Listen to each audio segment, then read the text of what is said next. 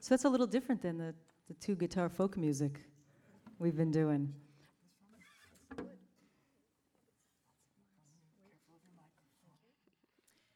So. Do I keep this plugged in, guys?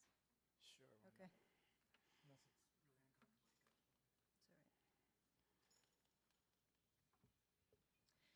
So the the story goes with the Sephardim that everywhere they went, they took up the rhythms and the the words, some of the culture, kept the Ladino language, but picked up influences from the culture and the music of where they were.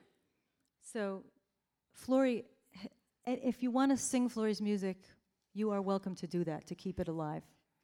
We heard in National Public Radio a Hanukkah program, and they did Ocho Candelitas, a heavy metal band. Anybody hear that one? It was kind of it was kind of like aluminum foil band, But in my humble opinion. Yes. Oh yeah, you heard it. You said, Susan, you got to turn on the radio. You can't believe what I'm listening to on the Beltway. but they were singing in Ladino. That's amazing. Any way to keep this language go? And it was Flory's song. She's written a song that Ocho Candelitas is sung all over the world. So the point is to continue the language. We want to be able to listen to the music. And so what we've done on this recording is show a little bit of this original sound, some of the work Flory and I have done together.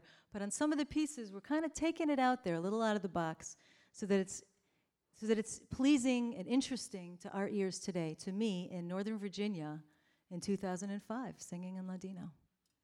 So that's the exciting part.